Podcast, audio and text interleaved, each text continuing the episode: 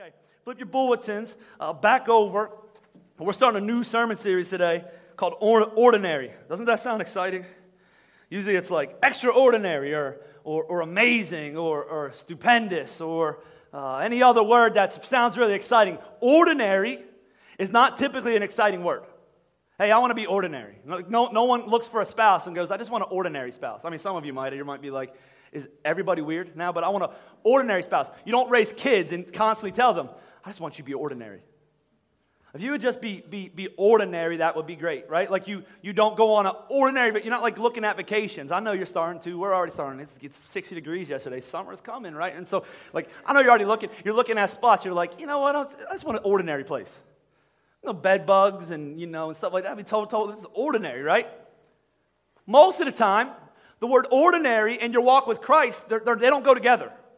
Like, ah, I just want to be an ordinary follower of Christ. The, the, the, the, fact of the matter is, for most of us, when we think of our, our call that God has on our life, we tend to attach it to something extraordinary. Like, like, like, like we tend to want to be part of uh, a, a trip somewhere, we want to be part, and none of this stuff is bad, or we want to be part uh, of, of a group where we're on stage, or maybe we want to, we want to preach, or maybe we want to do, we want to have a blog that's famous, and people come and they want our opinions, or maybe we want a lot of Instagram followers, or we post Bible verses all the time, and, and we do like something big in between the selfies that you post, and so like something something big like that, like when we think of being used by God, we tend to think, you know, God does extraordinary things with, with, with our lives. And what happens is, is for the other 99.9% of us that are just ordinary, we struggle. Let me explain to you something. I have 168 hours a week in my life, and so do you as well. Like, uh, it, we all the same. We all have seven days a week, seven times 24, 168. If you don't believe me, get your iPhone out and do put the calculator on right now. But there's 168 hours. So for me, so for me, I have three hours a week where I stand on this stage. Three. There's three hours where I come up here for 35 to 50 minutes and, and, I, and I preach and I do my thing. And then the rest of my life, 165 hours, very ordinary. Like I'm a pastor of a church, but, but a lot of our conversations at our meetings are very ordinary meetings. Like the conversations we have with people, the conversations we have about stuff. Oh, we need insurance. I didn't know we needed that. Let's just go with it. Oh, we need to have workers' comp. Oh, we need to fix that light bulb. Oh, we need to unclog the toilet for the 10th time in Limerick because somebody keeps clogging it. And you might want to go to the doctor about that. Like, I don't know why you wait to come to the house of God to do that. I'm not sure. Maybe we need to call a plumber. Hey, it smells like gas in Plymouth meeting. We got that handle. I mean, it's very, it's very ordinary. Like it's, it's a ve- my life as a, as a parent and as a husband, they're very ordinary. Like, like I go home, I'm to go home today.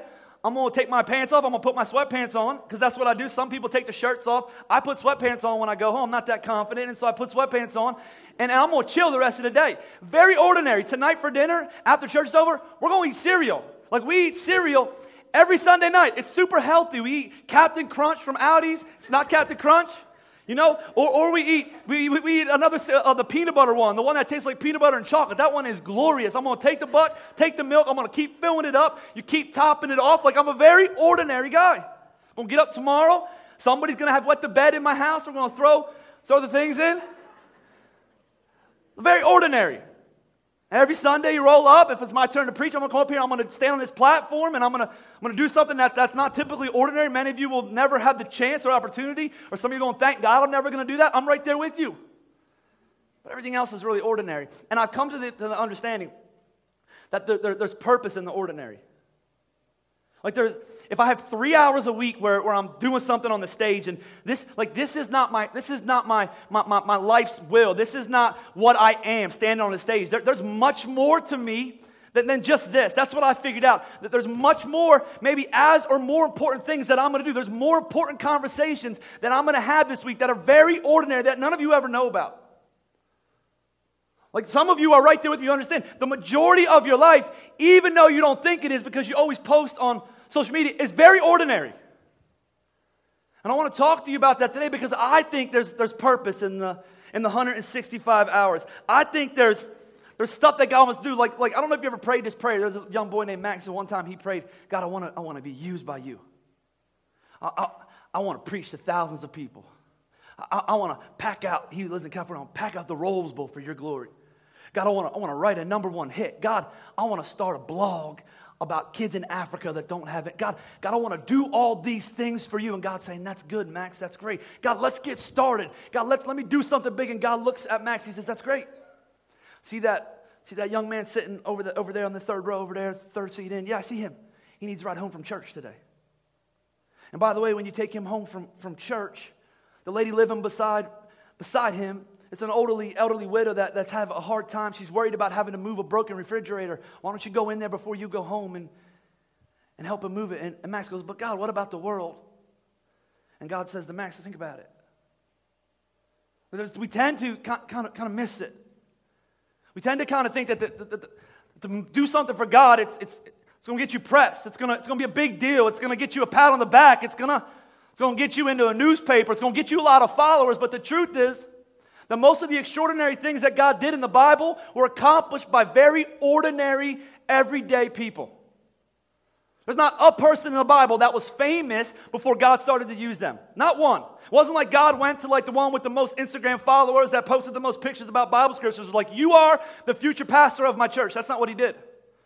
He got the fishermen and he got the, the murderers and, and, and he, he got the normal everyday Joes and the normal everyday Sallys and he accomplished extraordinary things through their life. In fact, in the, in the Message Bible, in, in Romans chapter 12, verse, verses number 1 and 2, uh, the message is, is kind of a summar, summarization of the, of the Bible. I love it because oftentimes we don't, we don't understand what the Bible's saying, and the message just makes it really easy to understand. And so the Bible says in Romans 12, in the message Bible says, So here's what I want you to do. I want, I want God to help you, and this is how I want God to help you. Take your everyday, ordinary life. You're sleeping, you're eating, you're going to work, and you're walking around life, and place it before God as an offering. I want like the times in your life when no one else is really seeing you. Maybe only your kids or your wife. I, I want the times in your life when you pull up to the to the grocery store and somebody cuts you off. I want, I want that time. I want the times in your life when you're just going to work again in the same cubicle, typing the same buttons on the same computer. I want that time. I, want the time when you're going to see your family. You see, here's the thing it's very easy to be extraordinary and step out and do kind things and do good things and be encouraging to people that, that, that, that need you. It's very hard to do it to your family. It's very hard because they're completely unimpressed with you. Listen, my kids are completely unimpressed. I can go home and tell them, we have this many people in church today, they're going to go, let's play football. They don't care. I'm a very ordinary person to them. There, there's, there's, there's power in the ordinary. So I'm going to coin a new phrase for the next five weeks, and it's going to be this I want to challenge you to be an ordinary radical, to embrace the ordinary time in your life in a very radical, purposeful way. To understand the 168 hours that you've get, you're given every week, every one of those has, has extraordinary purpose. So, the title of my message today, as we kind of go through different things, we're going to talk about being an ordinarily encouraging person. Man, that's hard to find in Pennsylvania, isn't it? I'll set you apart. But listen, most of the time that, that happens not on a stage, that happens in a one on one conversation. Today, I want to talk to you about being ordinarily kind. Ordinarily kind. I want to take you into a story in the book of Acts, chapter 9, starting in verse 36. I want to talk to you about a woman named Tabitha. Tabitha doesn't get a lot of press in the Bible. She's in a couple verses in this, this chapter of the Bible. But we learn a lot about, about kindness from, from Tabitha. I want to show you how ordinary she was. The Bible says in Acts chapter 9, in Joppa, there was a disciple named Tabitha. I'm not sure why, why in parentheses, that, that, that Luke, the writer of Acts, put this. I think that because he thought the name was so, was so silly. So it says, in Greek, her name means meant Dorcas. Like, that's an awful name. You know, like that's, that's, that's not like, that's not kind. That's not kind by her parents. We're going to call her Dorcas. That's very dorky, huh? And so, anyway, she was always doing good and helping the, the poor. There was this disciple named Tabitha, and she was always doing good and helping, the, always doing good and helping the poor. About that time, she became sick and died, and her body was washed and placed in an upstairs room. Lydda was near Joppa. So when the disciples heard that Peter was in Lydda, they sent two men to him and urged him, Please come at once. Peter went with them. And when he had arrived, he was taken upstairs to the room. And I love this part right here. All the widows stood around him, crying and showing him the robes and other clothing that Dorcas had made while she was still with them. There's a line of people that, that, that she impacted. You may not ever be a mega star, but if you're ordinarily kind, you can be mega missed. There's plenty of famous people that nobody misses when they die. In fact, some of us are glad. There's plenty of powerful people that, that never, never really accomplish much. See, for, for Christians, God is, is really concerned with what you look like in the ordinary. You see, you can be a really good, successful basketball player and be a horrible husband and father. The hero of my generation is Michael Jordan, who's been married a bunch of times. But for a Christian, if you want to be successful, it often happens, and God is more concerned with the, with the ordinary, because oftentimes that's who you really are. The scripture keeps going. The Bible says Peter sent them all to the room. Then he got up, uh, down on his knees, and prayed. Turning towards the dead woman, he said, Tabitha, get up. She opened her eyes, and seeing Peter, she sat up. Her, her, he took her by the hand and helped her to her feet. Then he called for the believers, especially the widows, and presented her to them alive. This became well known over Joppa, and many people believed in the Lord. I think that the, the struggle in that passage, we want to focus on her being raised from the, from the dead, which I think is, is, is incredible. But I want to focus on, on the fact that she was, she was ordinarily kind without a title. See, here's what I need you to know about kindness. Kindness, number one, is a flow thing. Everybody say flow thing.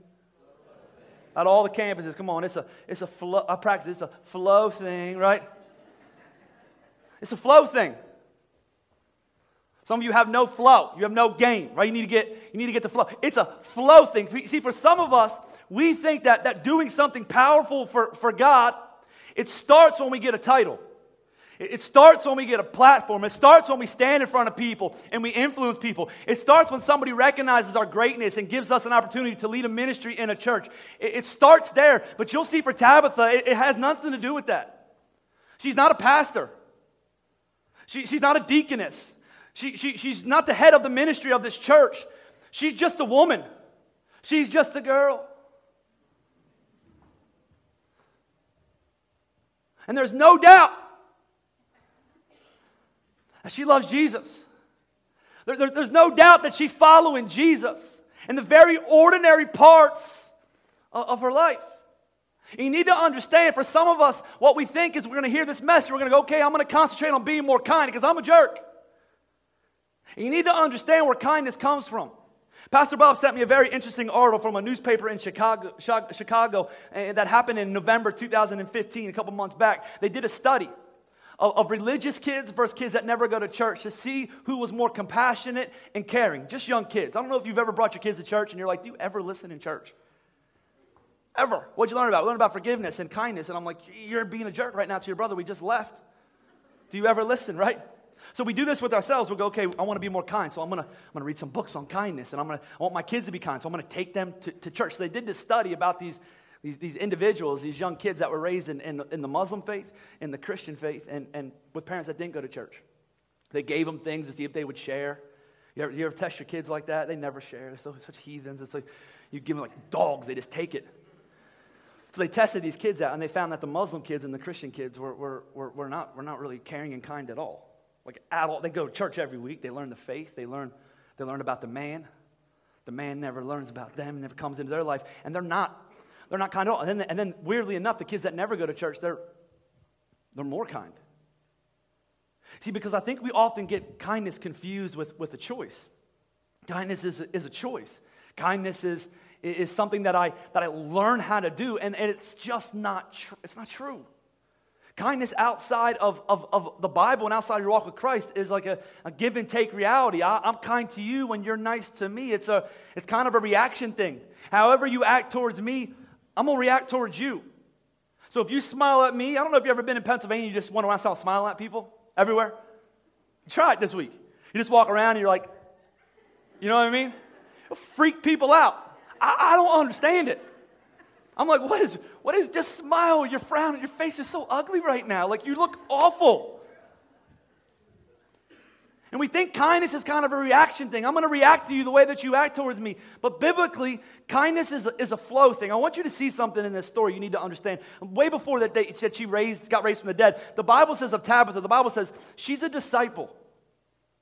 She's a, She's a disciple of Jesus Christ. The word disciple means, by definition, a pupil or adherent of the doctrines of another or a follower. So, what she's doing, the Bible's saying, is, is it's just a natural thing that she's feeding the orphans and taking care of, of widows and she's making clothes for people. She's not trying to do it, it's who she is. Why? Because she's a disciple. Kindness is, is just something that flows. So here's how it works. You ready? Number one, in our lives, if we're going to be kind, we need to understand kindness, number one, it, it flows in. It's not something you develop, it's something that you get when the, when the Holy Spirit flows into your life. Listen to what the Bible says, and I love this passage in Romans 2. And do you show contempt for the riches of, of God's kindness? Then it says, forbearance and patience, not realizing that God's kindness is intended to lead you to repentance. That kindness is actually the thing that drawed you to Jesus and the thing that flowed into your life. I don't know if you ever learned this principle. I used to teach my students in my first church principle the principle of garbage in, garbage out. You, you ever get taught that by your parents? They're like, well, here's why you're cursing because you always listen to curse words. If you go at home and you listen to a bunch of gangster rap and then you have a problem where you're like, you, you know, I'm going to mess everybody up and shoot somebody, that's not natural. There's a good chance you have indulged your ears to that. It, listen, if you have a lust problem and you're consistently looking at images and you're lusting them, look, the garbage you put into your life, it always comes out. That, that's the way that, that it works. And what the Bible is telling us is the very first thing you need to understand about kindness is it's not something you develop, it's not a choice that you make, it's not an attitude that you choose to have. No, no, it's something that God does in your life long before He does it through your life. It's God's kindness that come in, comes into your life. You were an enemy of God. You, you great Christian man or woman, you who have been in church your entire life, God was never impressed with you. He's never been impressed with you. He's never looked at you and said, okay, now I get it. I know why you're so great. You were an enemy of God, the Bible says. Your sin separated you from God forever, but it was God's kindness that led you to repentance. His kindness flows in. And then naturally, whatever flows in, if you eat some Taco Bell, let's just think about it, always comes with regret, right? It's great going down, awful coming out, right? If his kindness flows in, come on, it's just natural, it's scientific. What happens? God's kindness flows, flows out. It stops being about, about what you do, it starts becoming who you are. It's who you, it's who, kindness is, you don't wake up every day and go, I'm to be kind. Like it's a choice. Today, you know what? I was a real jerk yesterday. I'm to be kind today. I'm to be patient. I'm going to be forgiving. I think I'm going to throw God a bone. And today, I, am going to have tenderheartedness towards other people. It's not something you choose, it's who you are after that you allow God's love to flow into your life through the gospel of Jesus Christ. And the Bible says it's just natural. Watch what the Bible says in Galatians 5. It says, it says But the fruit of the Spirit, is love, joy, peace, forbearance, kindness, goodness, faithfulness, gentleness. And there is no law against those. Against such things, the Bible says, there's no law. The, the, the, fruit of the Spirit, in other words, if the seed of, of God is planted in your soul through the gospel of Jesus Christ, the fruit that's going to come through your life, it's not going to be, hey man, I'm just getting better. I'm getting, I'm getting, I'm getting more uh, attached and, and, and, and I'm, I'm thinking about it more. No, no, no. It's just, it just happens. Like it just, it just flows out. What flows in always flows out. I'll give you, I'll give you an example. My son Lincoln, he's not, his, his bathing is questionable. Like, you have any kids like that? Put your hand, you're, you're like, you're, you send your kids in, you're like, do you wash? They're like, yeah. And you're like, you didn't get wet. So oftentimes Lincoln will go in the morning. He stands in a shower. It's not like it's not like you, he's running around thing, and he'll come out, and I'll be like, "Your, your hair's not wet." And he always says, "I, I dried it." Listen, that, that's total lie. Hogwash. You don't dry anything off, right? Nothing is dry. So, so this week was, was his 100 year, or his 100 day of school, and so he had dressed like an old person, right? And so my wife put baby powder in his hair to make his hair gray. That happened on Monday or Tuesday, I don't remember. On Thursday, he's getting out of the shower, he still has baby powder in his hair. Now, oftentimes I'll look at him and I have to take him at his word, even though he's a liar, right? Because that's what kids are, they lie. So I looked at him and I said, and, and we said, we said, did you, did you wash your hair? Yeah. And we said, well, you still have powder in your hair. What? I'm like, you didn't wash your hair because if you get under the shower, it's just scientific that you're gonna get wet. You get soaked, right? Like, you definitely did not wash your, your hair. It's the same thing. Listen, if you're having trouble being kind to other people, it's a great indicator that your heart is not in a healthy place with Jesus. If you're having a hard time being kind, in the ordinary times of your life, I'm not talking about when we go out in an event, we put our Journey Church, church t shirts on and we go out and we're kind to people. I'm not talking about those people. Any fool can be kind to people you don't know, right? Like it is much harder to be kind to your husband and your wife. It is much kinder to be kind with your kids. It's much kinder to be kind to your neighbors. It's much, it's much harder to be kind to the person that cuts you off. I'm talking about those people. If you're having trouble, it's, it's a great indicator that your heart's not, not healthy because when it flows in, it always flows. In fact, the Bible says in John 15, I am the vine, you are the branches. Then it says, If you remain in me and I in you, you will bear much fruit. Apart from me, you'll do nothing. If you have a hard time with kindness, it's because you're not connected to the one who makes you, you kind. Number two, I want to show you the effects of, of kindness. And so, number two, I just put when, God, when God's kindness is, is flowing right. I love the, the profound impact that Tabitha had on, on, on, on this, this city. She never preached a message, the Bible says. She never got a, a, a title in the church.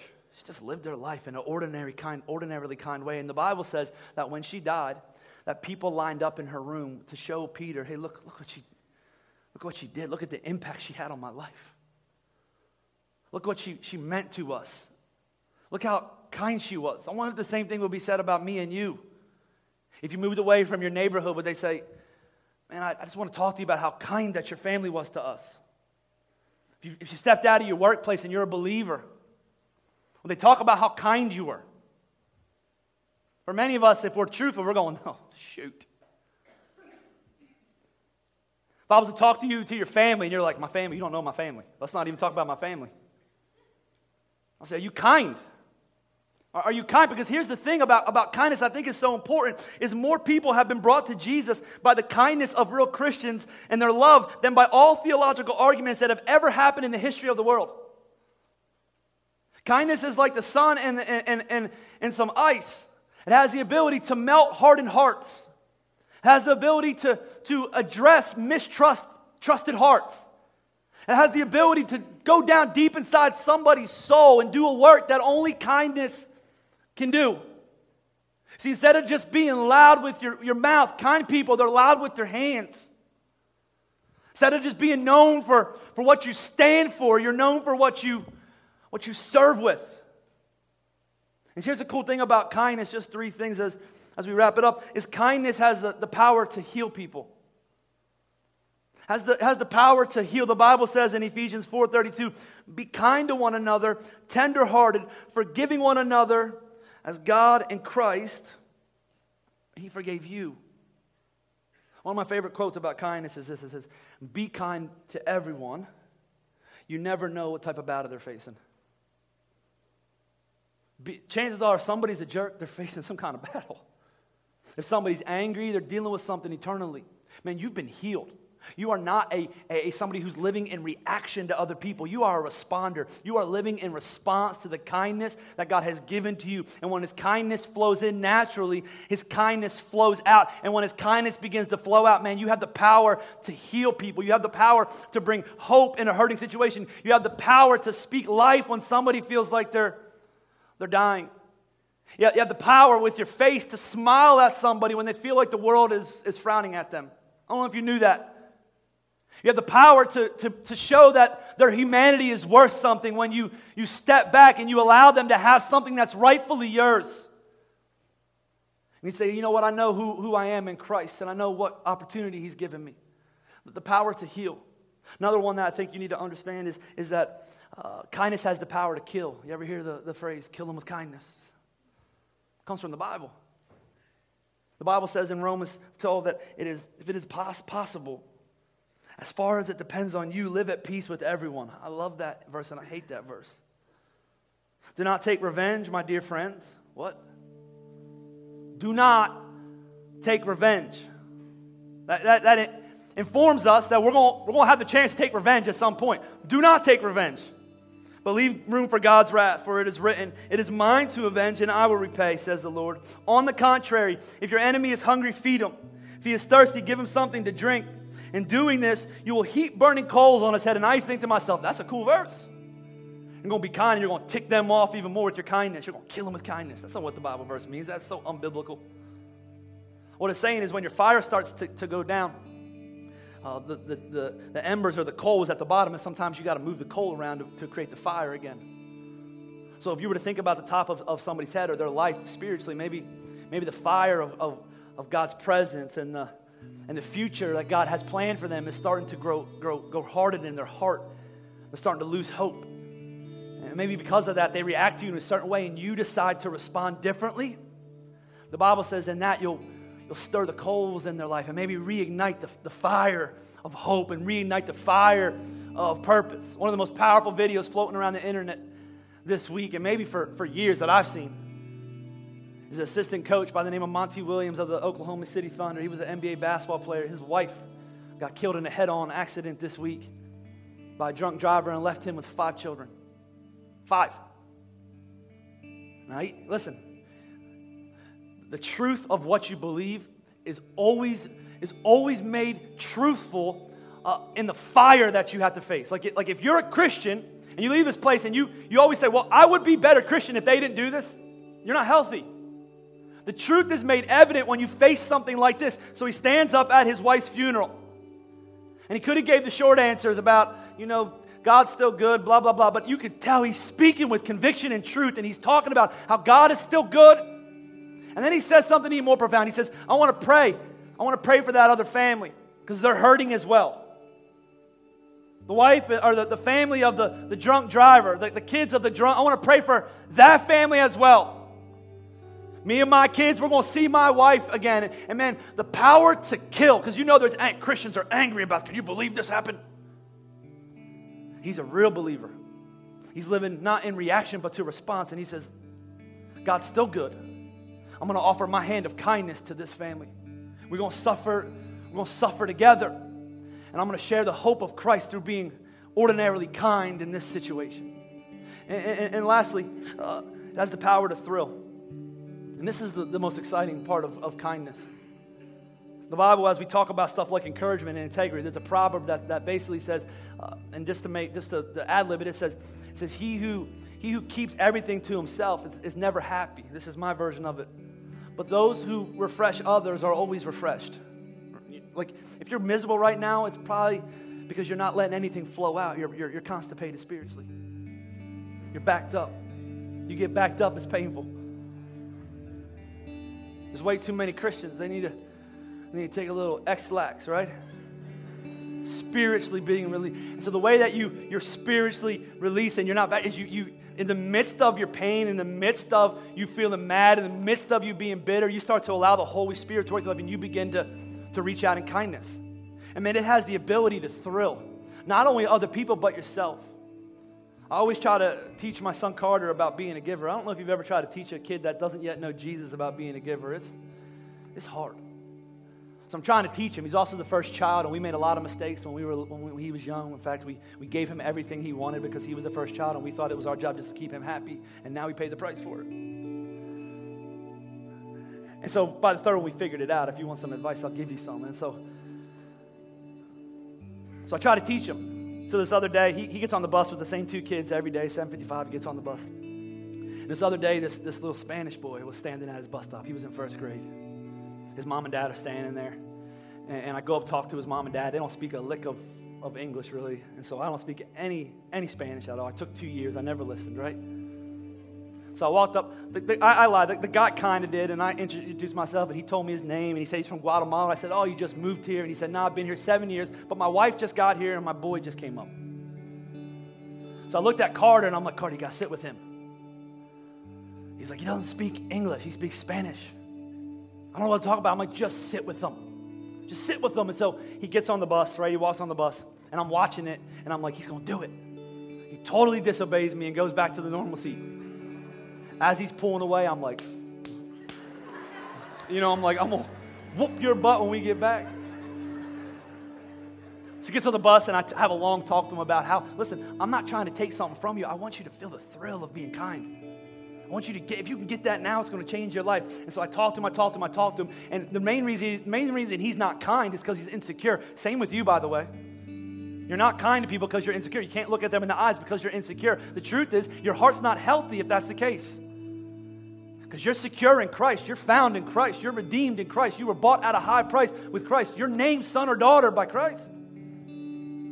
So I said, You got to do it. And the next day he gets on, and I could say he's struggling with being kind, and he ends up sitting in the front seat, and the little boy sits right beside him. And I'm like, Yeah, you're going to get it. And he gets off the bus at the end of the day and comes up. He's like, I did it. I sat with them. And I was like, I know. And he's like, It's so exciting. In his voice, you could just hear the thrill of kindness. And in that moment, I, I didn't tell him, Oh, good job, because because Jesus doing the work, but I, but I did stop to pray and say, God, just continue to do this in his life. Would you allow him to get the thrill of kindness in his soul? And there's something to being kind. There's the power of being ordinary. I'm not talking about being kind to strangers. I'm talking about being kind to the, to the enemy, being kind to the people that you know, being kind to the people that you work with. There's something there. Something powerful. Would you stand with me all over this house? Would you bow your heads and would you close your eyes? And as we get ready to pray, church, I believe God's going to give you an opportunity uh, as soon as you leave this place. He just is. So we'll give you opportunity to be kind, ordinarily kind. Maybe to your wife, maybe to your kids, maybe to a family member. You're going to be kind. But as we close in prayer with nobody looking around, the Bible says that it's God's kindness that leads you to repentance. That's what the Bible says. It's God's kindness that led you to this moment in time.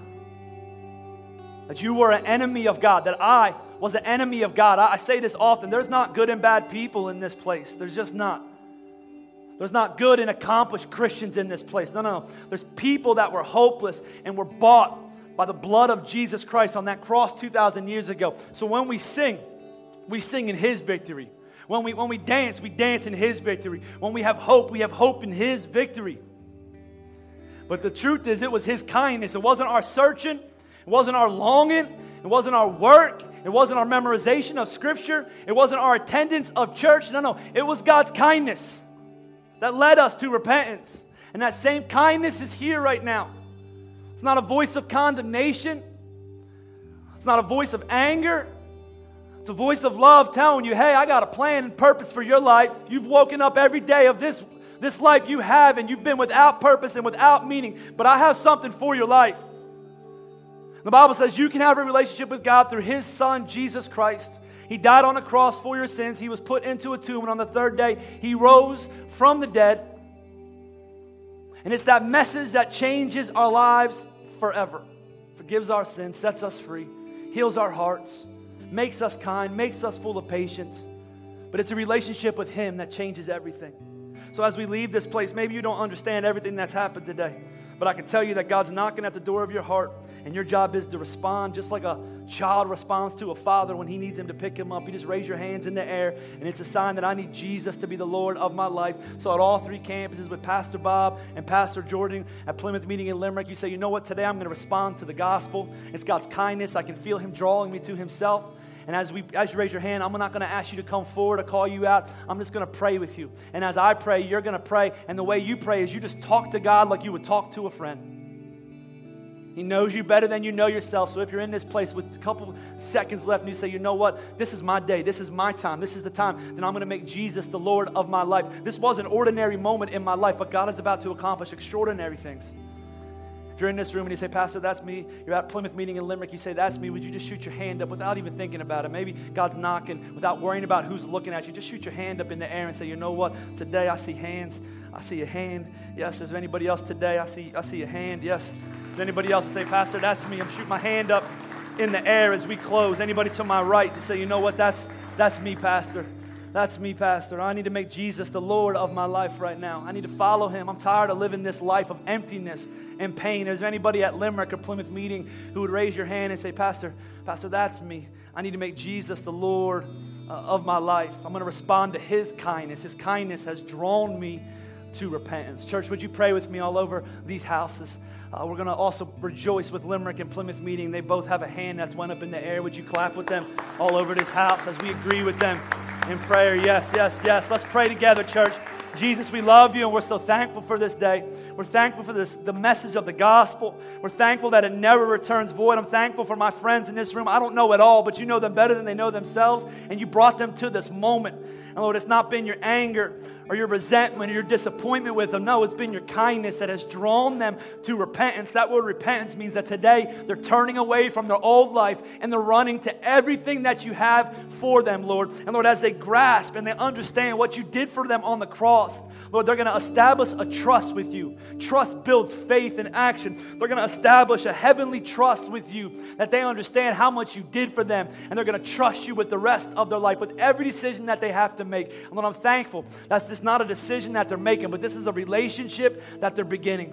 You have the best days ahead of them, Jesus. Thank you for this time. Thank you for your word. Thank you for your people that gave and served today. Thank you for the chance we have to proclaim your word and your gospel. Jesus, you're good to us. In your name we pray. And everybody here on other campuses, you said amen, amen, amen. Let's clap together.